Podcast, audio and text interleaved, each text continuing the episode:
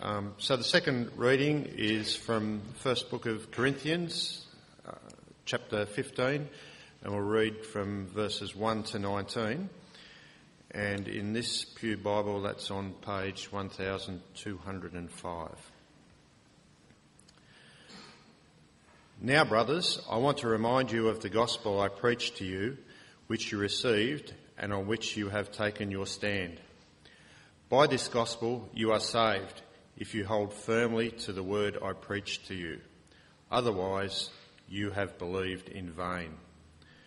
For what I received, I passed on to you as of first importance that Christ died for our sins according to the Scriptures, that he was buried, that he was raised on the third day according to the Scriptures, and that he appeared to Peter and then to the twelve.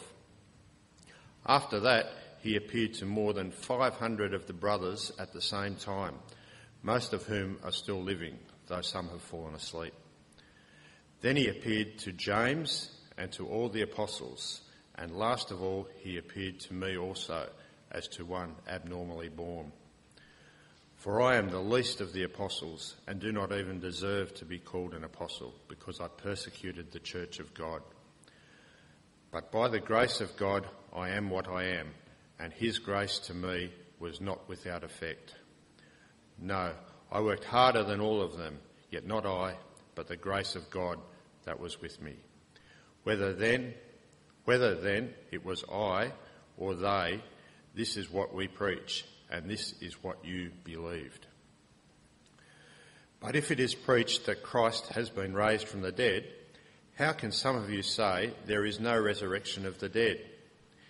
If there is no resurrection of the dead, then not even Christ has been raised.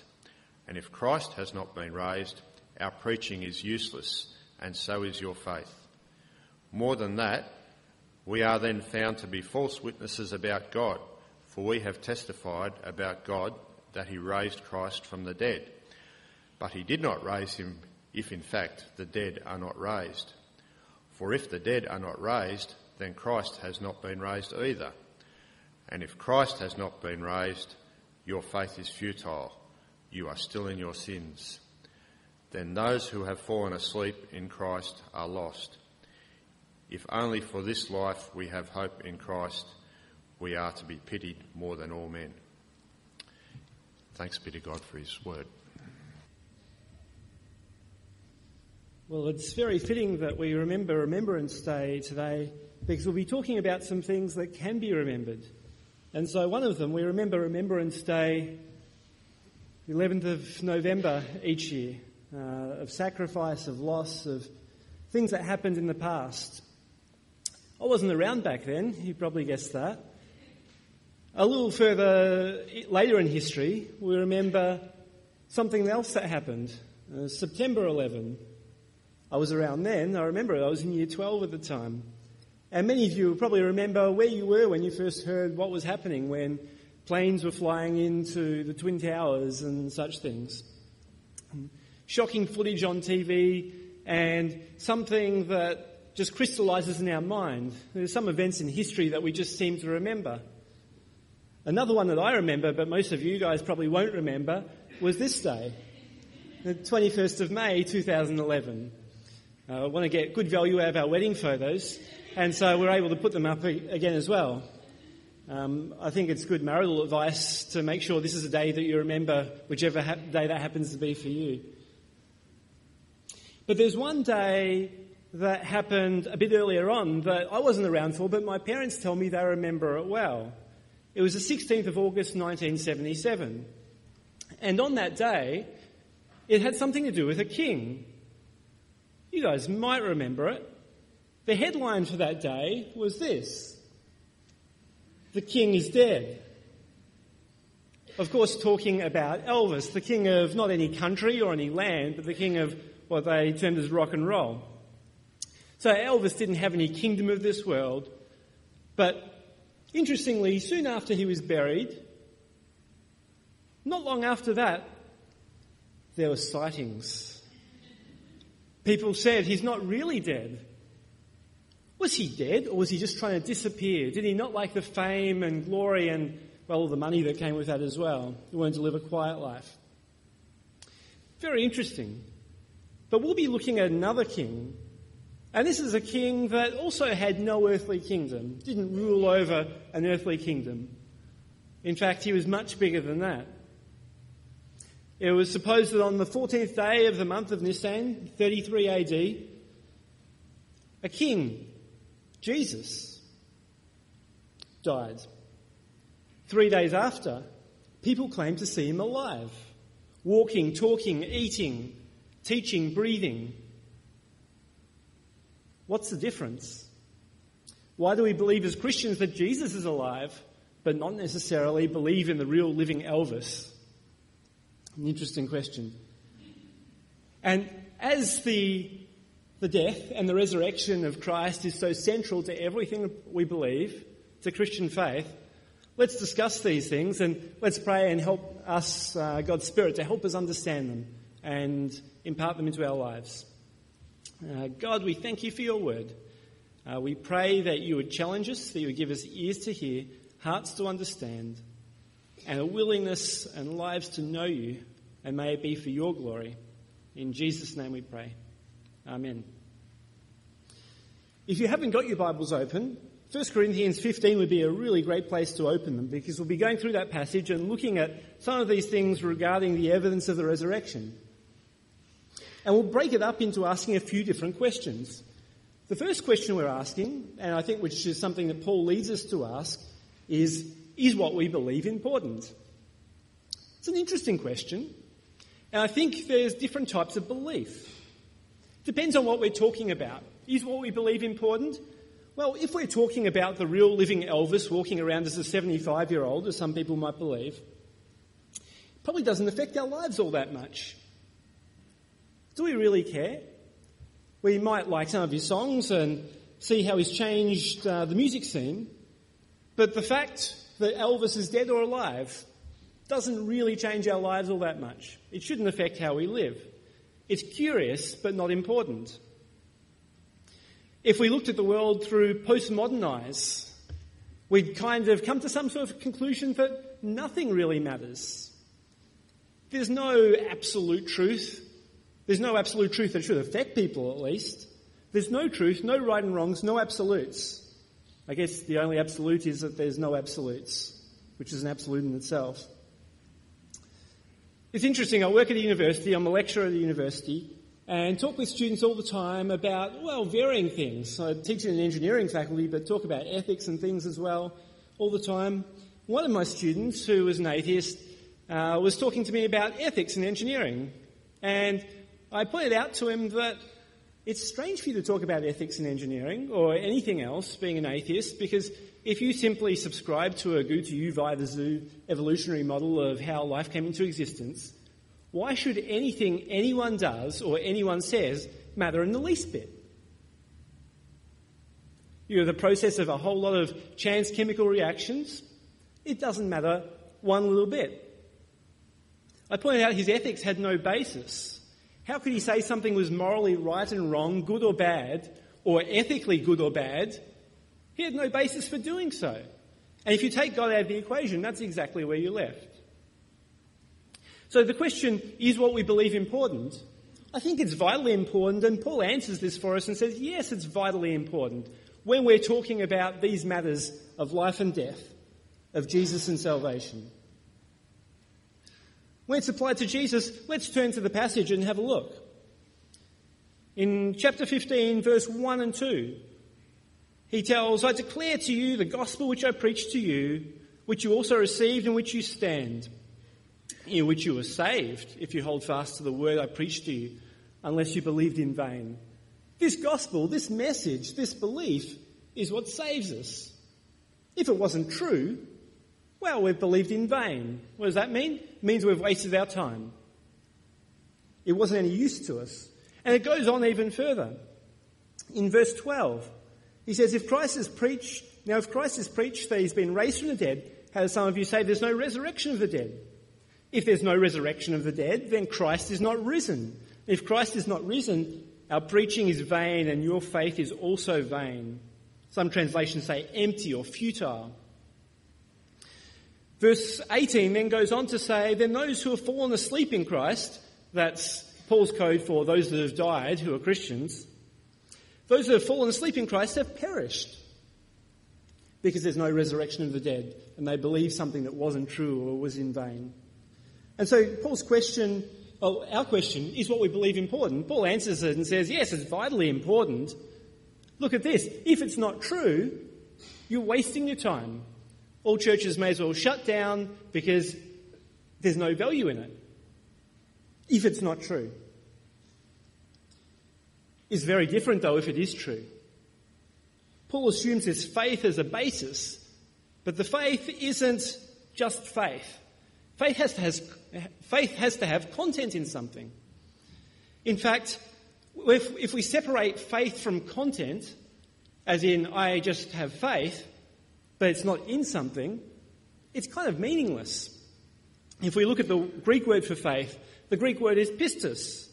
It refers to a trust or belief or conviction in a particular truth. You can't have a trust, a belief, or conviction in nothing. It has to be centered on something. So, is what we believe important? Yes, it's vitally important. Without it, without content, faith is completely meaningless. And empty faith doesn't save people, it's empty and it's useless. Our next question was what is our faith in? Well, I think this passage clearly outlines what our faith should be in. But I think before we get to that, there's very diverse ways that people exercise faith. Remember, that was our definition before putting our trust or belief or conviction in something. All sorts of things people put their faith in. One trivial example that I remember was my 1982 Ford Laser. It was a trusty car until on the day when I was driving to one of my exams, the engine blew up. I lost faith in my Ford Laser very quickly then. And fortunately, someone was able to pick me up and the exam went well, but there's all sorts of things we can put our faith in, and sometimes it may not be justified completely. And people develop all sorts of belief systems about how they should put their faith in or choose what they want to believe. Some people choose what they want to believe by their feelings. If it feels right, well, maybe that should be right then. The problem is, lots of things that are really terrible probably feel right at the time. It's probably one of the reasons why we sin. It feels right, it feels good. It feels good to get our own way, not God's way. And so I'd suggest that putting our faith in basically what our feelings are telling us is something that's fraught with danger. What about following the mob, following the trends, following the fads, following the leader? Well, that can be all well and good. It just depends on what the leader or what everyone else is following. Our mob mentality, or if we just follow what everyone else is thinking and let them choose and dictate what we believe, that will change. It's a shifting sand that changes from time to time. We might think of certain cyclists who were amazing in our eyes because everyone else thought they were amazing, and when we find out they were taking drugs or accused of taking drugs, uh, we might think they're a whole lot less amazing. We're just following the mob and looking what everyone else is saying.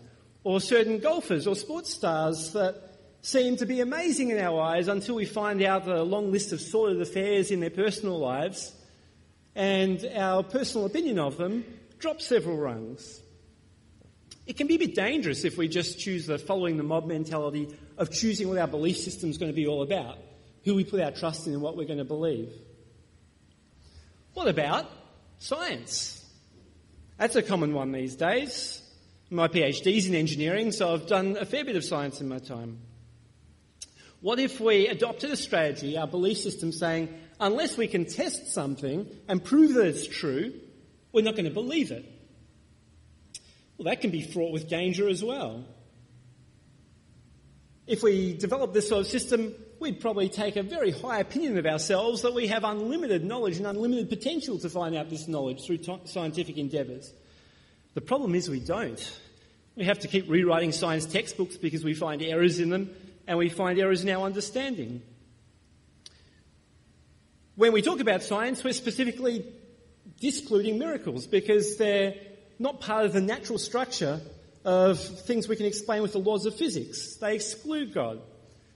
Science excludes God by, by nature of the way the discoveries are made. Further, there's lots of things in science that you can't prove. For example, you can't prove something like love. You don't find a new boyfriend or girlfriend and say, I'll do some scientific experiments to tell if they love me or not. I think there's much better ways to do so. You can't prove things like mathematical and logical proofs. Science actually presupposes logic and maths. And so if we were to try and prove logic and maths using science, it would be a completely circular argument. We can't prove ethical proofs or thing or statements of ethical value or aesthetic value. We can't prove, for example, that the things that the Nazi scientists were doing, their experiments on people, were good or bad using science. Most people would argue that they're bad. Science doesn't let us decide whether they're good or bad, though. We can't base everything that we believe on science, and I think there's many things that we actually believe that we're completely sure of that we can't design a scientific, scientific experiment to prove. So, how do we believe what we believe? How do we choose what to believe? Well, rather than going with whatever we feel, or what everyone else is doing, or even whatever we can test in a test tube, how about we base it on what we find to be true? We investigate it, we test it, we look at all the witnesses and work out what's true or not. In the passage here, Paul appeals to some very clear facts of the gospel, specifically regarding the resurrection. It's been suggested that some of the early verses in this passage, uh, verse 3 and 4, are probably from an early Christian creed that people were saying to help them remember uh, the things that Jesus had done and the way they shared it with each other. Listen to some of these. For I delivered to you first of all, which I also received suggested that was probably some sort of a creed or something that people were able to pass on to each other very easily. That Christ died for our sins according to the scriptures, that he was buried, and that he rose again on the third day according to the scriptures. It was seen by Cephas and then the twelve. And he continues on talking about the 500 people that were also witnesses, and then talking about the apostles, and then himself as well in there too. This truth is the central truth of Christian faith. Without the cross, without what Jesus has done on the cross, specifically his death and then rising again three days later, the whole Christian faith completely crumbles away. If it's not true, we're wasting our time. And there's many skeptics that have noticed this. Rather than going for some of the periphery matters, they've said, well, why don't we try and attack the central thing of the Christian faith. I've read a number of their books. One of them, Sam Harris, Letter to a Christian Nation, specifically states in his book that he wants to undermine faith of all kinds, shapes, and forms. Another one, The God Delusion, where Richard Dawkins essentially says, I want Christians that read this book to be atheists by the end of it. Now, I own a couple of these books. They're in the uh, REC edition, that's the Robert Critique, edition. Um, and some of these books have actually strengthened my faith quite a bit because you read it and see the ridiculous arguments that atheists have come up with to try and disprove things like the resurrection. And you see, put that aside, the proof from the, what God says in the Bible and the external proof as well, and see that there's very little credence in these sort of things. Before we get into some of those things, the effect of these books is interesting. In 2008, for example, there was someone that was from a young uh, from a Christian family, a teenager that picked up uh, the God Delusion from Richard Dawkins and read it through. And at the end, uh, unquestioningly, he believed it. He asked a few people in his church, and they couldn't really answer some of the objections in there for him very well. And he took his father's hunting rifle and blew his brains out. He figured, well, there's nothing worth living for, there's no reason to live, I'll just end my own life. In 2010, two girls once again read uh, The God Delusion and went onto a shooting range and had a pact to shoot each other because life wasn't worth living if there was no meaning in it. Interesting the, the change that a book like this, taking away faith in Christ, can do to people. But let's look at these, some of these arguments for the central things about the Christian faith. Essentially, the arguments that atheists have come up with to get around the death and the resurrection of Christ fall into one of four main categories. Firstly, they suggest that the whole thing was a complete hoax. There wasn't even a Jesus, let alone a cross, a death, a resurrection, and things like that. Another one they come up with is the swoon theory that Jesus was somehow drugged. He was slipped some sort of a drug, it sent him into a coma for three days. He never really died, so he didn't have to rise again because he wasn't dead. And then he came out of the tomb. The swoon theory. Next one is the hoax theory, or also known as the twin theory. The disciples uh, made up the whole thing. They stole the body, or even that Jesus had a twin brother that no one seemed to know about, and they slipped him in instead of Jesus. And then they walked around claiming that Jesus had risen from the dead. The hoax theory. And the final one is the hallucination theory that all these people had hallucinations. They so wanted Jesus to be alive that they saw him as alive. He wasn't really alive, it was just something that they saw, something they imagined. Well, let's have a look at tackling a few of these objections to Christian faith.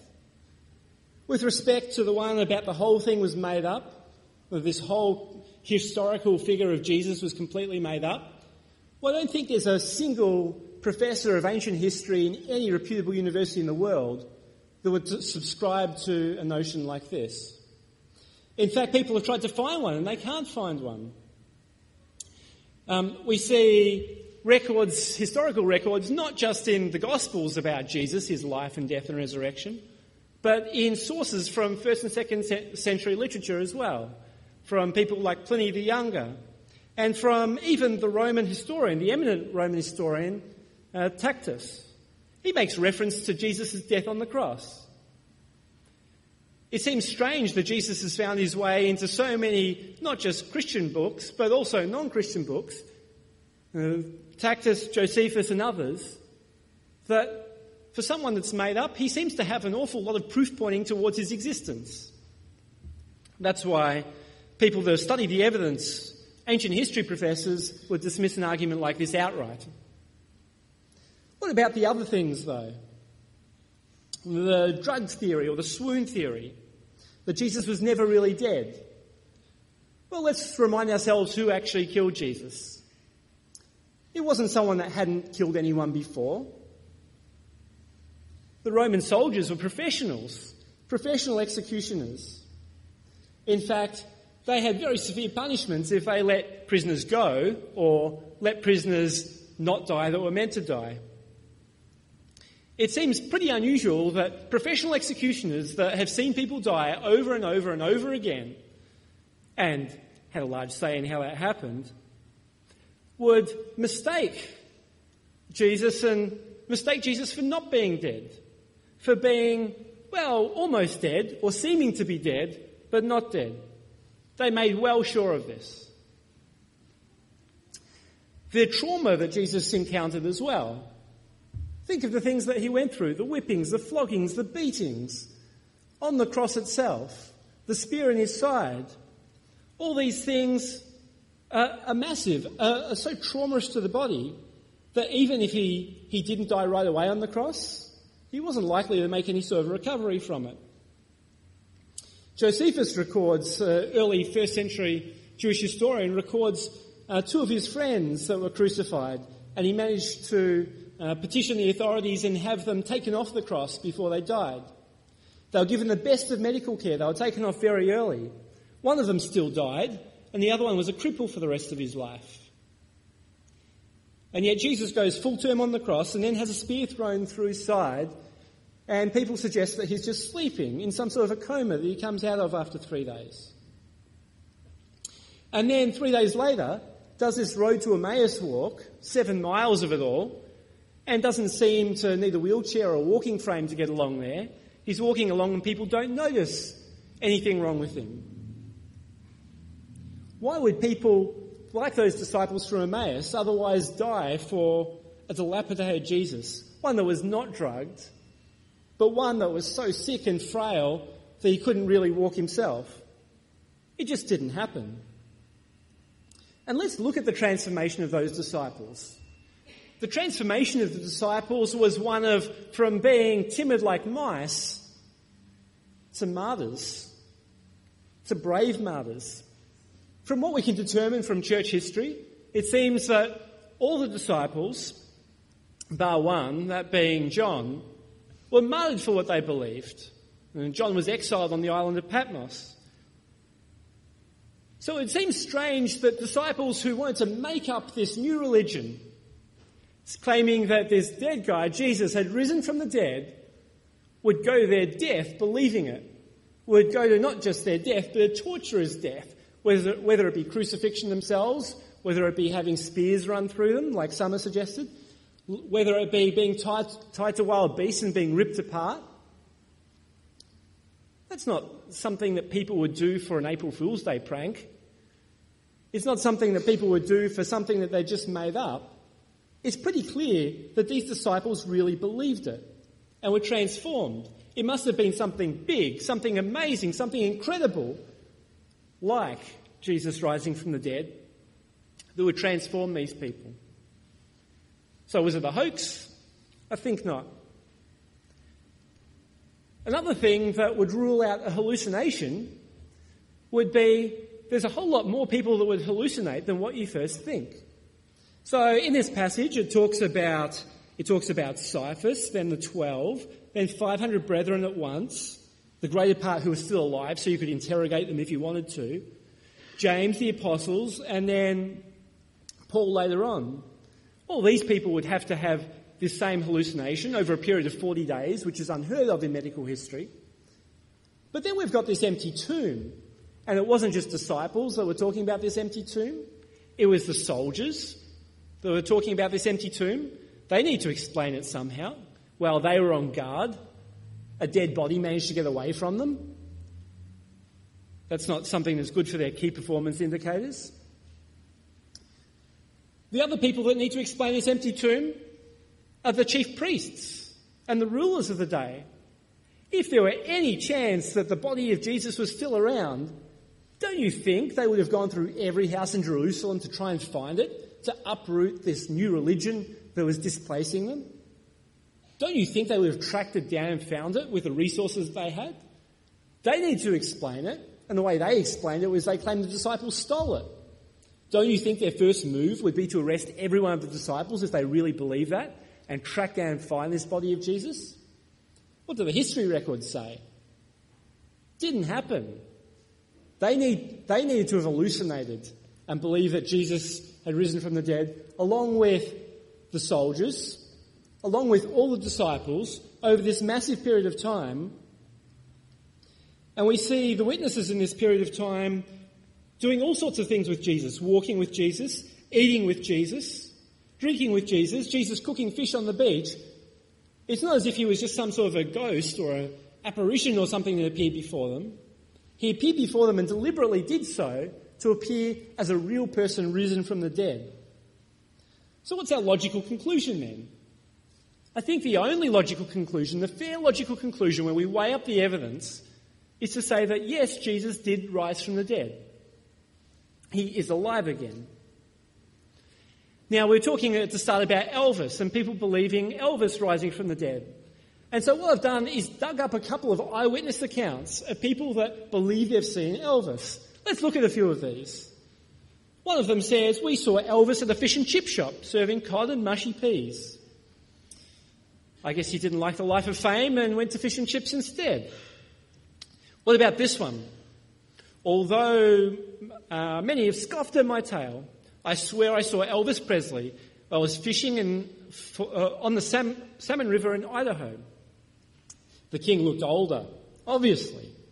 But I could tell it was him. He was walking away from the river, disappeared into the bushes. I swear at that moment, Heartbreak Hotel started playing on my radio. The experience was scary, almost one like the, almost like the feeling one gets from surviving an automobile accident. It was scary but exhilarating. Are you compelled yet to believe in the risen Elvis? The live Elvis that never died? Probably not. I don't think these things would hold up in the court of law very well, just like they haven't compelled you to believe that Elvis is alive. But compare that to the sort of evidence that we had for Jesus. Hundreds and hundreds and hundreds of people seeing him for many days, an empty tomb, these disciples that turned from mice into martyrs. The evidence there is a whole lot more compelling. So, what's the content of our faith? The content of our faith is a real historical earth shattering event. An amazing event that we don't see every day. God's Son, Jesus, who's God Himself, coming to earth, dying and rising again. So I guess that leaves us with another question. What do we do with it? How do we apply real faith, this faith in Christ? I'd suggest that real faith is something that needs to be lived and shared. A few chapters earlier on in 1 Corinthians 11, verse 1, Paul says, Imitate me as I imitate Christ, the one he worships, the one that's risen. Now, if you were an imitator of Elvis, for example, you might become an Elvis impersonator. You might go on a pilgrimage to Graceland and find his gravesite, oh, sorry, his fake gravesite where he's not really buried, if you believe that. But what about faith in a risen Jesus? Well, the resurrection is something that we can believe as a historical event, something that really happened, and something that's the central point of our faith, the central point of what we call the gospel. The gospel is essentially a series of truths, four truths that tell us what God's done with this world. It starts with God. We can represent him with a crown as the king, because he's the king, the creator, the judge, the ruler. He's perfect and is the one that made everything that's seen. We then have man. Man's part of his creation, but rather than honouring God as God, as the king, as the creator, as the Lord, they rebelled against him. The way they rebelled against him is they disobeyed his commandments. Essentially, they committed what we call treason. They said, We don't want you to be king. We want to rule our own lives, live our way without you. Now, remember, we said God's a just God as well. Well, the punishment for treason is pretty, pretty serious. Punishment for treason, punishment for sin, the Bible tells us, is death. That's bad news. We don't tend to like bad news, but that's terrible news. But then, we've been talking about Jesus. He brought good news to us. The good news about Jesus is that he came to this world. He lived a perfect life. He then died. That was our doing as well, by the way. He rose again and took the punishment for all the wrong things we've done. That's good news that he took the punishment for all the wrong things we've done. Since he took the punishment for all the wrong things we've done, he leaves us with a decision to make. Do we take the punishment for all the wrong things we've done, or do we let him do so? And that's the thing he's asked us to let him do. Now, about here, people might uh, bring up an objection. You talk about this loving God. How could he punish people? How could he send people to hell? My answer to an objection like that would be how could an unloving God send his son to die for people who hated him, who people, for people who are committing treason against him? That's a loving God that does that. That's a loving God that puts a substitute out. That's a loving God that makes a way for you to spend eternity with him. So we talk about applying real faith.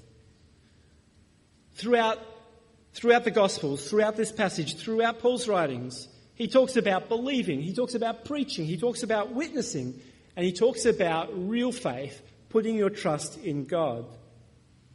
In James, he talks about, James talks about real faith when you're praying, praying as if God is really listening and believing that he'll answer. The Great Commission tells us that we need to tell other people about this good news. We need to share this faith with others. Tell people about this gospel. Jesus gave us a great commission. It was one of the last things he said before he ascended back into heaven. And so, if you're a believer in Jesus, if you've put your faith in Jesus, that he died and rose again, and he's taken the punishment for all the wrong that you've done, will rejoice in real faith.